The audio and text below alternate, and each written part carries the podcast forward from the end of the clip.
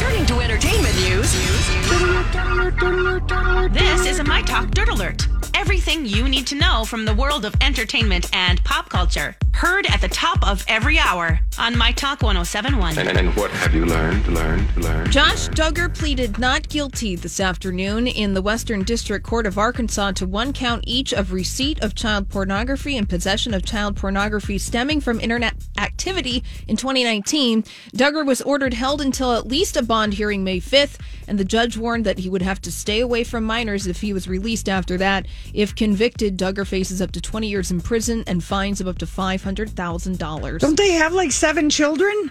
Yeah, well, the seventh's on the way. Oh my word! Oh my gosh, that's that's just terrible. I wonder what's happened to his own children.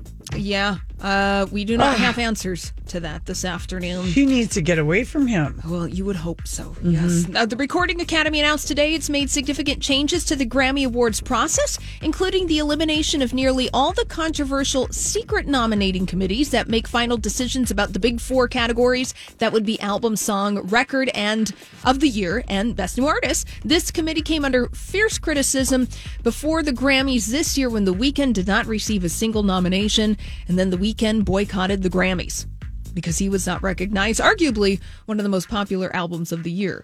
And like the number one song for a year. Like Blinding Lights. Yeah. Thank you. Yeah. Mm. Not a single nomination. So the Grammys trying to fix things over there this afternoon.